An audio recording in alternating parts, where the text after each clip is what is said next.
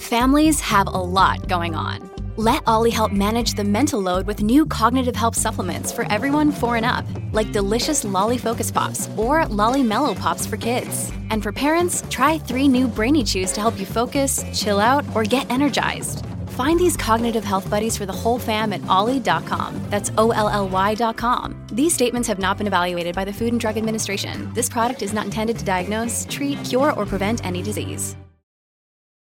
Method and Madness is a true crime podcast dealing with events of violence that may be disturbing to some. This episode contains graphic depictions of physical, sexual, and emotional domestic abuse against children. Listener discretion is advised. A son lies in wait in his dark garage for dad to come home. Six shots ring out, and an abuser lies dead. This is Method and Madness, Episode 9 Let's Kill Dad The Murder of Richard Jahnke. I'm your host, Dawn Gandhi. It was 1982 in Cheyenne, Wyoming, when 16 year old Richard Jahnke Jr. spread weapons throughout his home, sister Deborah waiting as a backup. Any minute, mom and dad would pull up the driveway, and a few bullets would put an end to years of abuse. Let's dive in. Violence begets violence, argued defense attorney Terry Mackey. Today's story is about domestic violence, emotional and physical abuse, which ultimately led to patricide. How a lifetime of horror meant only one way out murder. Let's go back to 1962. Army Private Richard Jahnke, originally from Chicago, was stationed in Puerto Rico when he met his future wife, Maria de Lourdes Rodriguez, on a bus. He had gotten lost while sightseeing and needed directions, and she was on her way to work, a night shift as a telephone operator. She had grown up in New York City but was living in Puerto Rico at the time and was flattered by the attention she was receiving from the charming, clean cut gentleman. He would later boast that he had met the prettiest girl on the island. They dated for 18 months. She found his confidence very attractive. Her friends, however, found that his constant calls and daily visits to Maria showed Richard as jealous and possessive. The pair married when she was 20 years old and he 18. A few years later, they were blessed with a baby girl, Deborah, born in 1965. And the following year, a baby boy, Richard Jr., born in 1966.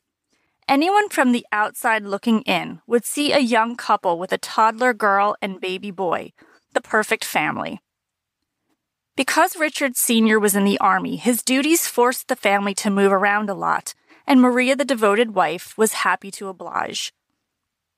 Not long after their son was born, Richard Sr. was sent to Korea for a job with the Army and he had to leave his family alone for some time.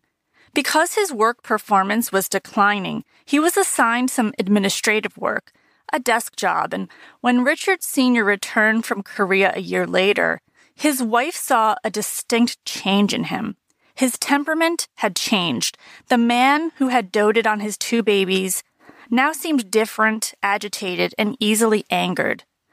Now, there's not much available information on Richard Jahnke Sr.'s background, what his childhood was like, but it's very possible that this part of his personality, this darker side of him that Maria saw come out, was actually always there underneath. Over the next several years, as Richard and Maria raised their two children, they lived in army barracks, small houses, and apartments all over the U.S., including California, Arizona, Washington, D.C., Illinois, Indiana, and they even spent two years overseas in Germany. Around the time that Richard Jr. was two years old, the beatings began. Richard Sr. seemed to be set off by anything, whatever he perceived as a slight to him, a broken rule, he took it as disrespect. That typical stress of working and raising a family was not something he could handle. He was easily provoked and had an obsession with guns and security that began to move toward paranoia. When Richard Jr. was very young, he responded to the smacks to his back or his head as one would expect a toddler or preschooler to behave after being hit. He would run from his father, screaming and crying, while his mother would look the other way. Once in a while, she would hide her son in a closet if her husband had lost his temper. As Richard Jr. got older, as an adolescent, the beatings would get worse. Harder punches, closed fists, often with Richard Sr. pinning him down on the floor or against a wall. Discipline in the Jahnke home meant there was hell to pay, and for whatever reason, whether it be his own insecurities, a mental illness, or maybe his own abusive childhood, Richard Jahnke Sr. was a complete bully. The abuse toward Deborah started when she was around four years old. Her father would get enraged by the smallest thing, Deborah misspelling her name on her lunch bag, leaving crayons lying around, or making too much noise. He would slap her, push her, pull her hair, whip her with a belt, and punch her. And the beatings would take place about twice a week. As she grew older, her father would call her insults like slut and displayed disgust at her acne. Eventually, he began to sexually abuse her. He would walk in on Deborah while she was in the shower and pull back the curtain. Richard Jr. witnessed their father touching Deborah inappropriately, groping her, and lying on top of her while she was in bed at age 11. Once, Richard Sr. casually walked past Deborah in the kitchen and put his hand down her pants. Maria witnessed some of this and ignored it, pretended it wasn't happening, or blamed Deborah for the abuse, said it was her daughter's fault for wearing shorts in front of her father. Richard Jr., however, wasn't willing to let it go and couldn't bear watching his sister be tortured. He would stand up to his father, confront him, and order him to leave Deborah alone. Unfortunately, those confrontations also resulted in more beatings. Richard Sr. didn't spare his wife of the beatings either. He would punch and shove Maria and call her a slut or degrade her with racial slurs. While his beatings were terrifying, he never did enough damage that would send Maria, Richard Jr., or Deborah to the hospital. It was as if he would stop himself before it got to that point, ensuring that nobody would find out what was really going on behind closed doors. And his threats worked. He would warn his family that if they were to tell anyone, it would only get worse. Maria never spoke a word of the abuse to anybody throughout all of the years she endured the beatings, and she watched her children as they were abused as well. She was too scared to go to the police for fear of her children being taken away from her, something her husband had threatened her with constantly, while telling her what a terrible, horrible mother she was. She continued to put up with the cruel insults and tried her best to pretend like what was happening to her kids wasn't a reality. The only time she brought up divorce to her husband, he apologized and talked her into staying. All the while, Maria would forgive him and stand by her man. By the time Richard Jr. was 12 years old, he witnessed such a severe beating of his mother that he yelled at his father to never touch her again. Richard Sr., who was punching Maria while she cowered on the floor, turned and ran after Richard Jr. and beat him, begged him to fight back. He never laid a hand on Maria again after that night. Maria, most likely as a result of being a battered wife, was so dedicated to hiding the abuse that was going on under her own roof that she would send the kids to school in clothing that would hide their bruises, turtlenecks, long sleeves, etc., and at one point, when the family had lived in Arizona, the kids were teased and seen as strange, as they were always dressed way too warmly for the hot Arizona sun. The children had a tough time acclimating to their constant changing of schools and found it difficult to make connections with anyone. They were ashamed, conscious of their bruises, and found it hard to trust others. In 1981, when Deborah was 16 and Richard 15, the Jahnke family moved to Cheyenne, Wyoming for Richard Sr.'s job, where he was training as a criminal investigator with the Internal Revenue Service. It seemed they finally had a place where they would settle down. They lived in a one story home on upscale Cowpoke Road, prairies on either side of the country road, grasslands spread as far as the eyes could see, their own backyard a plain set against an endless blue sky. It was the perfect environment for Richard Sr., who was spending most of his paycheck on guns and was teaching his son how to hunt. Now in their new home, Richard Sr. continued to set strict rules and harsh punishments, running the house like a prison, Alcatraz, as Maria called it. He was almost always armed with a gun, like the watchful guard roaming the halls, ensuring everything was in order. Patrolling the backyard as if he were waiting for an enemy to cross over the lines. He carried a gun with him while walking to the bathroom, while eating breakfast, while driving to work. He slept in the laundry room on a cot next to his gun cabinet. Neighbors would stop by to welcome the family to the neighborhood, but Richard Sr. would barely open the door a crack and treat his neighbors like they were door to door salesmen, telling them, no thank you, and abruptly excusing himself back into the house. Strict guidelines were laid out whether it be etiquette at the dinner table. Richard Sr. hated the sounds of silverware hitting a plate. To hygiene, if he thought the kids hadn't brushed their teeth well, he would brush their teeth for them so roughly that their gums would bleed. He'd pull Deborah by the hair and drag her into the bathroom to scrub her face clean. Now, teenagers, the kids would be subjected to disgusting insults, called names like ugly bastard, stupid bitch, and fucking crybaby. It was relentless. And dad was constantly angry, paranoid, and violent. One positive note was that Richard Jr. seemed to be fitting in better at his new school, Central High School. And inheriting his father's interest in guns, he joined the school's ROTC, a program that offered students with training to eventually become officers in the military. He saw school as a reprieve from his private hell and ended up making friends and even began dating, although his father had a strict rule that no friends were allowed inside the house. He certainly wasn't going to allow the curtain to be pulled back. Deborah was doing a little bit better in her new school too, making friends, though she was forbidden from going out on dates or even driving a car. She would show up to school with bruises on her arms and once a black eye that she had tried to cover up with makeup. She confided in a friend that her father had sexually abused her and shared with some other friends some of the examples of physical and emotional abuse that were going on at home. But Deborah had gained a bit of a reputation for what kids at school called a dramatic personality. She had once talked about a friend in Arizona that had died by suicide, but when it came out that that was a lie, people found it hard to think of Deb as very trustworthy. The school staff thought that Deborah needed counseling. She was described as often erupting into a fit of hysterical laughter, speaking in an English accent, and while she didn't lack intelligence, she came across as younger than she was.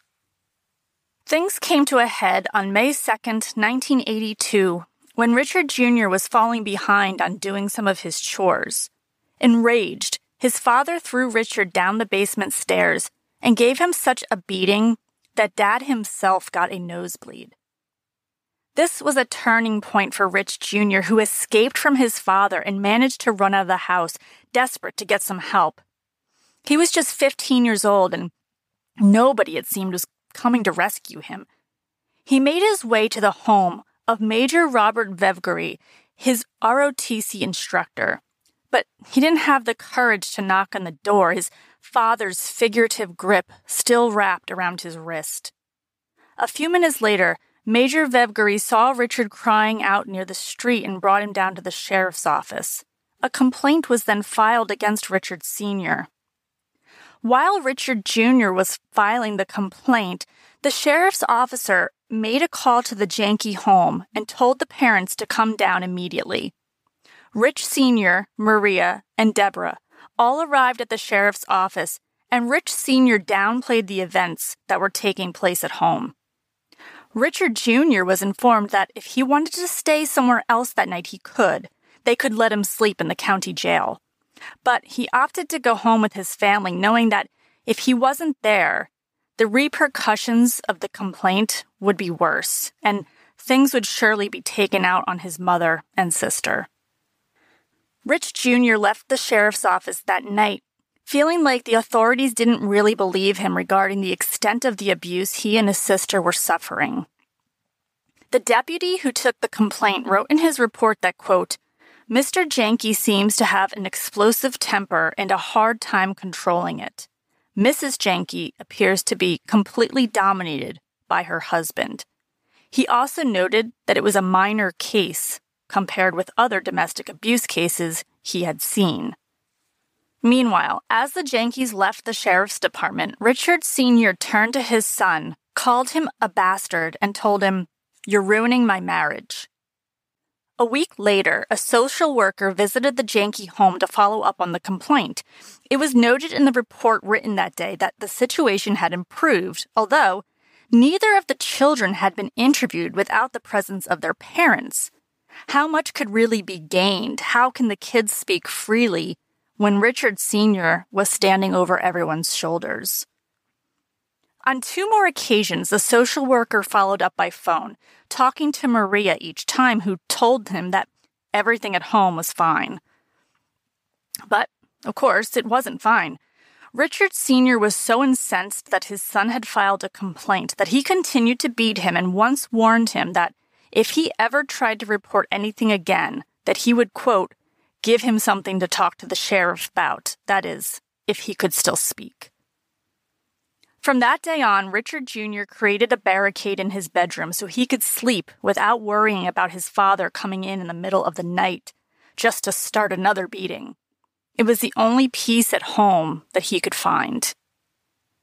Down the hall, Deborah barely slept, and when she did, she was plagued by nightmares. She struggled to keep her eyes open at school and planned for her departure from home to be that next summer after graduation, she was looking forward to going off to college. But dad was not going to pay for it, and to keep his grip on her and his money in his pocket, or to put it towards guns, he wanted her to stay home and go to community college. Richard Jr. weighed his options as well. He still had a while before he was to graduate from high school and fantasized about killing his dad all the time. There were guns everywhere in the house. The idea of using one of them on his father was a constant thought. It was becoming a struggle of, quote, him or me. It was living in constant fear, and despite his growing up, he was still no physical match compared to his father.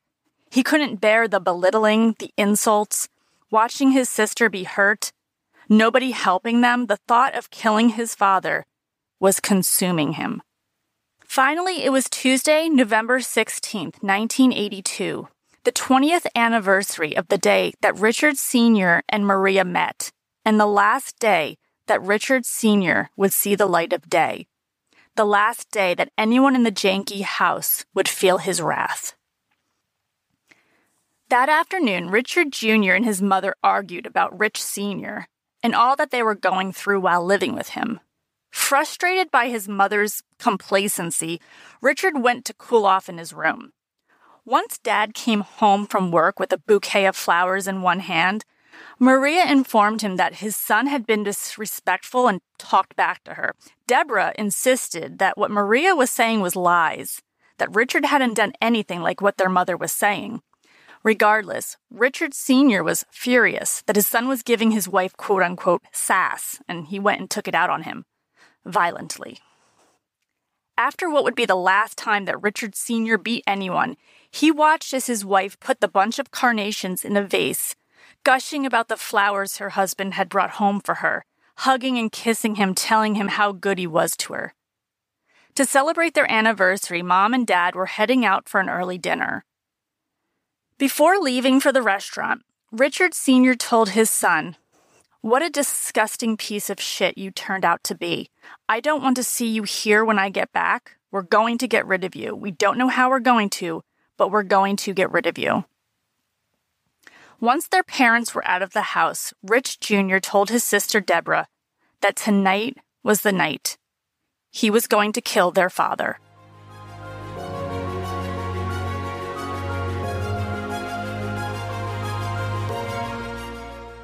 While Mr. and Mrs. Jahnke dined at a Mexican restaurant, Richard Jr. explained his plan to his sister that with their parents gone for a few hours, he was going to prepare himself with enough of Dad's weapons to ensure that his mission would be successful no matter what.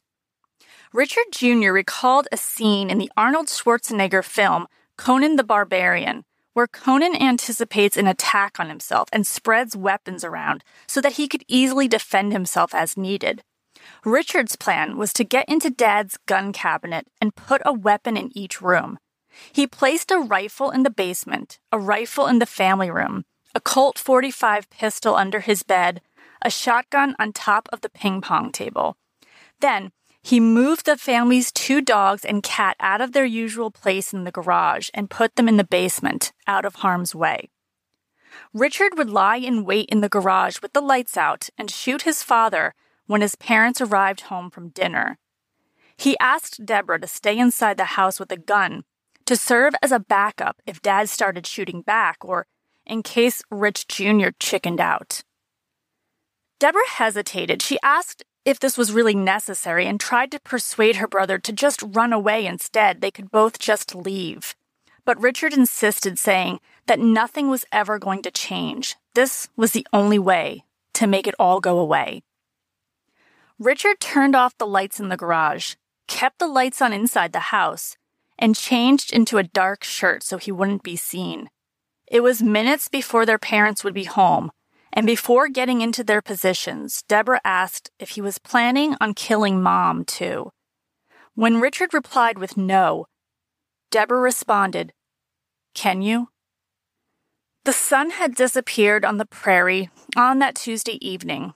Inside the homes along Cowpoke Road, families were sitting down to dinner, children starting their homework, and inside the Jahnke home, Deborah walked from room to room, anxiously waiting for those headlights to pull into the driveway.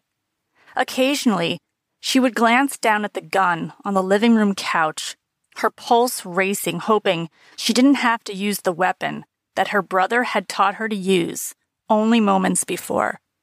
A few steps away in the garage, Richard Jr. stood in the dark with the doors closed, leaning against the family station wagon, his eyes glued to the garage door window. He could see straight out to the driveway, but he was pretty sure nobody would be able to see him. He was armed with his dad's 38 revolver, two speed loaders devices used to quicken the time it takes to reload, a knife, and a sawed off shotgun. Weapons that his father had taught him to use. In his mouth was his ROTC whistle. And then at 6:30 p.m. the moment came.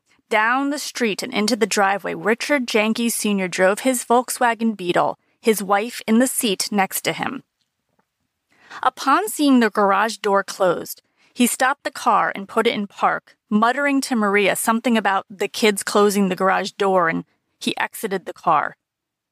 From inside the garage, Richard Jr. watched through some slats in the door, waited for his father to walk forward, and at the perfect moment, blew into the whistle in his mouth, and pulled the trigger until the gun was empty. Two bullets ripped through the window of the garage door. Four more bullets ripped through panels in the door. Richard Sr. was down, lying on the driveway now. Maria jumped out of the car and ran to her husband, screaming, knelt next to him, and wept. Richard Jr. ran inside and told his sister, I did it. Let's get the hell out of here. They crawled out the master bedroom window, dropped to the ground below, and began running toward the prairie into the night that had dropped into freezing temperatures. Deborah dropped the gun she had been gripping in her hand and kept running, her adrenaline pumping, the screams of her mother fading behind her as she got further away across the prairie. The prairie that by day was a breathtaking view, but on that night was an escape from hell, a night that lie against a moonless sky with no light to guide her. Richard lost his sister in the dark and ended up at his girlfriend's house a few blocks away, telling her stepfather that he had just killed his father because of things that he had been doing and things that had been done in the past. Meanwhile, Deborah came across two of her friends near a local shopping mall and told them what her brother had just done. They helped her find a safe place to spend the night and she settled into the warmth of an apartment building clubhouse. The first night's sleep that she wasn't kept awake wondering if he was going to open the door. But back on Cowpoke Road, back to 6:30 p.m. Maria was next to the body of her husband who had suffered gunshot wounds to his back, chest, and buttocks. After running inside and dialing 911, Maria saw that her children were gone and noticed a gun on the couch. When first responders arrived, one of the officers that walked up that driveway had already met the Jahnkes in May, when Richard Jr. had filed that report on his father. After attempts were made to save Richard Jahnke's life, it was obvious that nothing could be done. At 38 years old, he was dead. Autopsy results later would show that the bullet to the chest did the most damage to his rib cage, liver, diaphragm, and aorta, as it had followed a fatal trajectory. Given the crime scene, the guns spread about the house, the lack of a break in, the missing children, the police were pretty sure they knew who to be looking for. They began searching for Richard Jr. and were soon called to pick him up at his girlfriend's home. He was arrested and charged with premeditated murder. The next day, police picked up Deborah, who had been walking aimlessly through a park. She was interviewed for three hours without the presence of a lawyer. She had initially agreed to speak without one, and here are a few excerpts of her statement. Quote, My intentions were just very simply I'm not a violent person. The only time I would ever strike anybody or do anything like that actively is if it's either in self defense or to defend somebody else. My father, in the past, extensively carried a firearm with him almost wherever he went. My father has a very, very short temper. He's very irrational. He's very irate. And I've seen him just get hysterical over tiny, teeny little things. And he would get hysterical and beat up on people, beat up on all three of us. I thought, oh my God, what if he's armed? What if he pulls it out on my brother? What if he shoots him? What if he goes after me? At that point, definitely yes, I would have shot him, but only as a very last resort. If he just came at me and didn't have any firearms or something like that, I would have just put the weapon down and just took off. She was then arrested for aiding and abetting her brother. It was during that interview that Deborah told investigators everything that she and her brother had gone through and that she never left home, never ran away, because she felt she owed it to her brother to stay, owed it to the brother who had always tried to protect her. Police didn't have much on her. Her, her fingerprints were not on any of the guns that had been used to shoot her father. In fact, the only solid detail against her was her own admission that she had wanted Richard to kill their mother, too. Soon the trials began. Richard, who was charged with first degree murder and conspiracy to commit murder, was up first.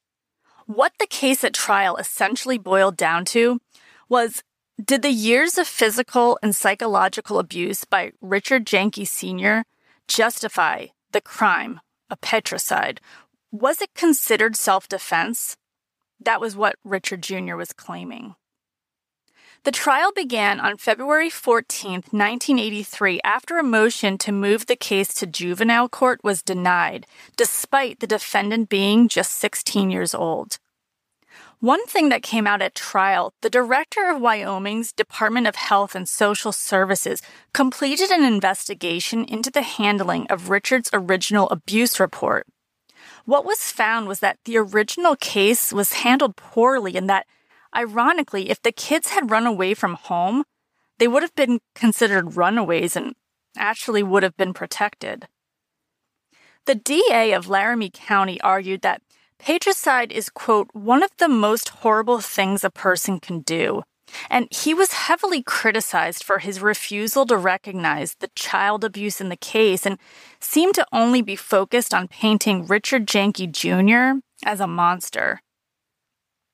Maria Jahnke's testimony at trial was met with various reactions, including skepticism.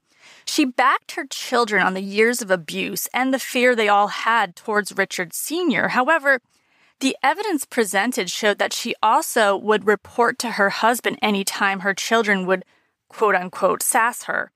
knowing that by reporting that it would result in violent repercussions. Additionally, Maria was scrutinized for going to dinner with her husband the night he was murdered, which to some indicated that she was complicit after he had just threatened his son that he was going to get rid of him. Others argued that this was textbook behavior of a woman abused over a number of years. After all, despite her failure to protect her kids, she herself was a victim. Five days after the start of the trial, the case was handed over to the jury, who came back with a verdict of not guilty to the charge of conspiracy to commit first degree murder, but a verdict of guilty to the charge of first degree murder of the lesser offense of voluntary manslaughter. Richard was sentenced to 5 to 15 years at the state penitentiary. He appealed his conviction on the grounds that, among other things, the judge in the case had not permitted testimony of a forensic psychiatrist who would have spoken on his expertise regarding the self defense used by Richard Jr. There were also some claims surrounding jury selection and the improper questioning of prospective jurors with regard to whether they believed all murder was wrong, no matter the reasoning or justification. The appeal resulted in the imposed sentence being affirmed. In a separate trial held three weeks after her brother's sentencing, Deborah Jahnke was found guilty of aiding and abetting her brother and sentenced to three to five years in the Women's Correctional Center. She also appealed, but the result ended in her conviction and sentence being affirmed. In June of 1984, when Richard Jr. was 18 years old, Wyoming Governor Ed Herschler commuted the sentence of 5 to 15 years in prison to three years in a juvenile facility he received an enormous amount of mail and phone calls from the public who had been fascinated, shocked, and horrified by what they were seeing in the media. They were urging for the governor to free Richard Jahnke, but he had said it was not the public that influenced him in his decision. He simply felt a great deal of compassion for the teen and felt it was something he needed to do. Additionally, he commuted Deborah's sentence and she was sent to a youth center and released in 1985. History has taught us that parricide, the act of killing a parent, is one of the worst sins to commit. Murdering the very person that brought you into this world is a crime that has shocked human beings for centuries. Persian princess Amastrine was drowned by her two sons in 284 BC in order for them to take over the ruling of the city of Heraclea. In 1971, John List of Westfield, New Jersey, murdered his mother, wife, and children and changed his identity, hiding as a fugitive for 18 years before being caught, all in an effort to hide that he was heavily in debt, a failure that couldn't support his family. And of course, perhaps the most modern case of parricide was the 1989 murder of Kitty and Jose Menendez by their sons, Lyle and Eric, who claimed years of sexual abuse. The difference in their case and the Jahnkes case being that the Menendez brothers were legally adults when they committed murder, and Lyle wasn't even living at home anymore.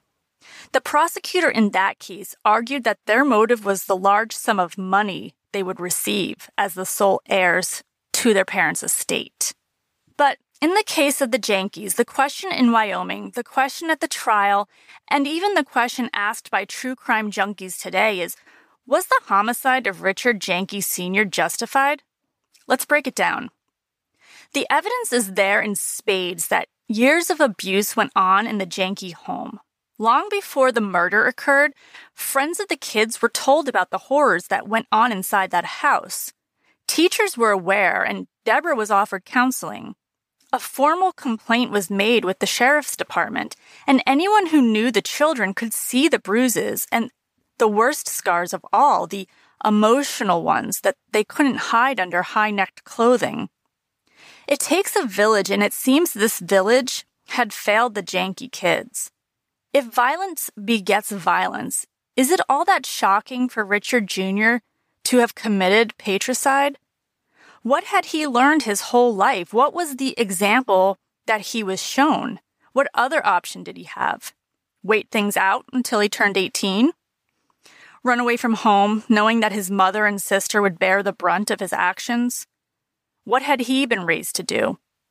Certainly not problem solving or conflict resolution skills. He was raised in a home where discipline was severe and nobody was on his side. Nobody except another child, his sister.